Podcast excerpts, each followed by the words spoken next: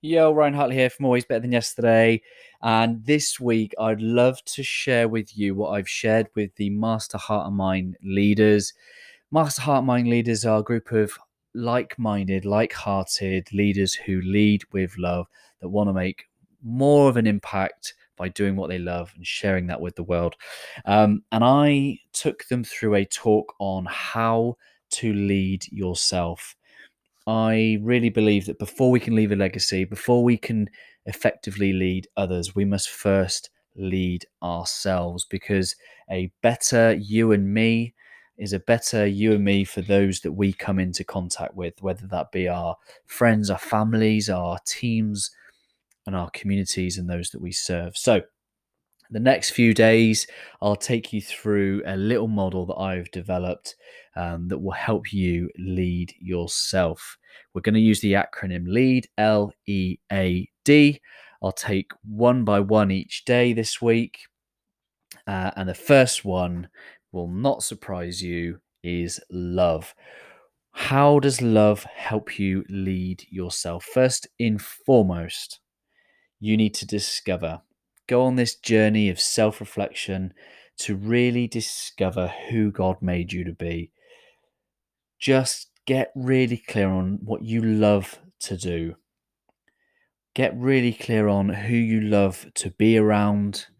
Get really clear on who you are at your best.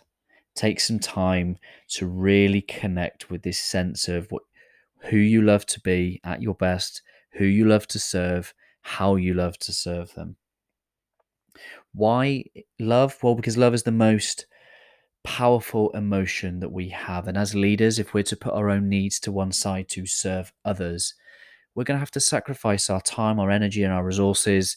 And what better way to make sure that that's worth it than to make it for those that we love uh, and doing what we love? It makes it worth it. Too often we get leaders that aren't willing to put us and our needs and our safety before their own whether that be their own safety, their own promotion opportunities, whatever that might be. And they simply don't do that because they never signed up for it. They never signed up for this model of leadership that is about others rather than their status, rank, and hierarchy. You're not like them. We're not like them. We know that leadership is about others. So to lead yourself first and foremost is about really connecting with this sense of what you love to do, how you love to help people, who you are at your best. And once you're embracing this sense of self discovery, you can then work out how you respond under pressure because sometimes stuff's going to get hard, stuff's going to get really difficult.